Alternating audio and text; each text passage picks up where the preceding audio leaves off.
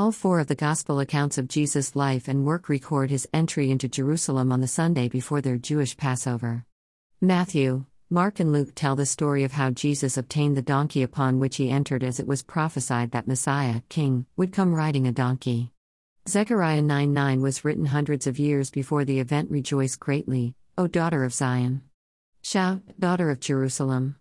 Your king comes to you gentle and riding on a donkey, on a colt, the foal of a donkey.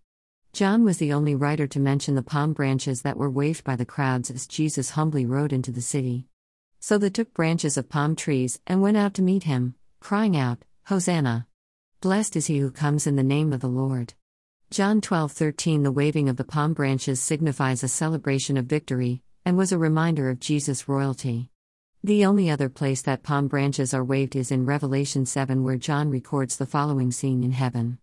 9 inches after this I looked and behold a great multitude that no one could number from every nation from all tribes and peoples and languages standing before the throne and before the lamb clothed in white robes with palm branches in their hands 10 and crying out with a loud voice Salvation belongs to our God who sits on the throne, and to the Lamb. As you worship Jesus today, cry out in praise to him for who he is our mighty King and Savior.